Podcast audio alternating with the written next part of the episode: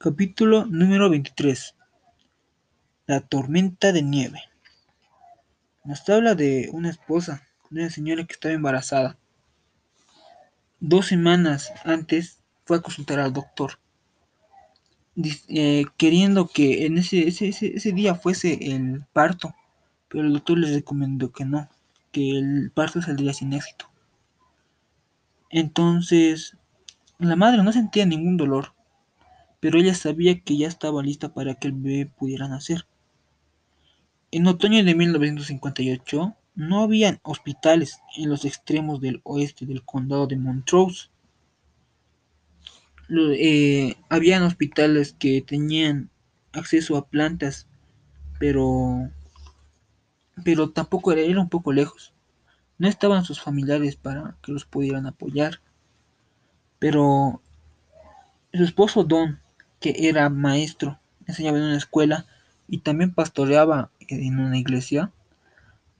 Él consultaba libros de medicina del doctor Spock y otros libros también de salud. Eh, la esposa tenía que decir no con necesidad, pero ella quería ir todo lo más antes posible al hospital el Don le preguntaba cada vez, ¿te sientes mal del estómago? ¿Has tenido alguna pérdida? Pero, pero la, señora tenía que decir no con necesidad. Entonces emprendieron viaje. Al ser una maleta pequeña, una, una maleta vieja, donde pusieron dos pañales, una pijamita y unas camitas que eran suavitas para el bebé. Y la maleta vieja podría servir de cuna para el viaje de retorno. Entonces emprendieron viaje. Pidieron a Dios que, tengan un buen viaje y de que, y que los cuide a ellos y al bebé que todavía no nacía. Los primeros kilómetros fueron fáciles de manejar, pero ya llegando a la montaña de Dales Drevin, ya, ya, supieron que ya estaban en algunos problemas.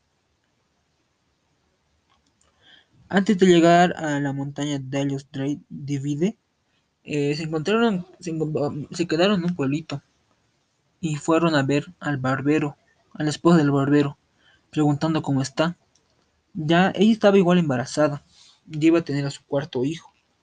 Y la esposa le, les recomendó a la esposa del barbero que sería bueno de que el, su, hijo, su cuarto hijo naciera en un hospital. La madre le dijo que todavía no. Entonces, eh, el esposo de Don sugirió que emprendieran viaje de nuevo. Entonces, el don le preguntó que si no se quería quedar. Los hoteles no eran muy acogedores como otros, pero tampoco era otra alternativa. Entonces, decidieron continuar el viaje. Donde se dieron cuenta que ya estaban en, ya estaban en problemas. Empezó, empezó a anochecer y empezó a caer una tormenta muy espesa de nieve. Las bolas de nieve eran tan grandes que tapaban el parabrisas. Lo que podía ver Don era apenas el capó del auto. No sabían qué hacer. La noche era oscura, hacía frío. Los kilómetros eran muy largos y ellos estaban lejos para llegar a, Montrose. Entonces, eh, la esposa de repente le dice a Don, mira, ahí hay un auto. Don se fijó. Entonces la esposa le sugirió que le siguieran al auto. Tal vez estaba yendo a Montrose igual, igual que ellos. Don aceptó la, idea, entonces siguieron, siguieron ese auto. Comenzaron a seguir teniendo un poco de miedo, pero con confianza. Oraron a Dios para que pudieran llegar a salvos. Y entonces, ellos ya, llegando a su lugar, a, su destino, vieron las, las, luces, las linternas, los brillos de la ciudad de Montrose. Ya era algo alivio para ellos.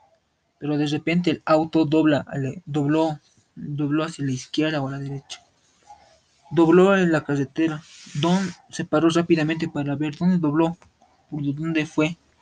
Pero cuando vio ya no estaba el auto ni tampoco huellas.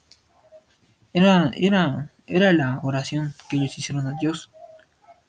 Entonces, ya para entrar a la puerta del hospital, eh, se rompió la bolsa.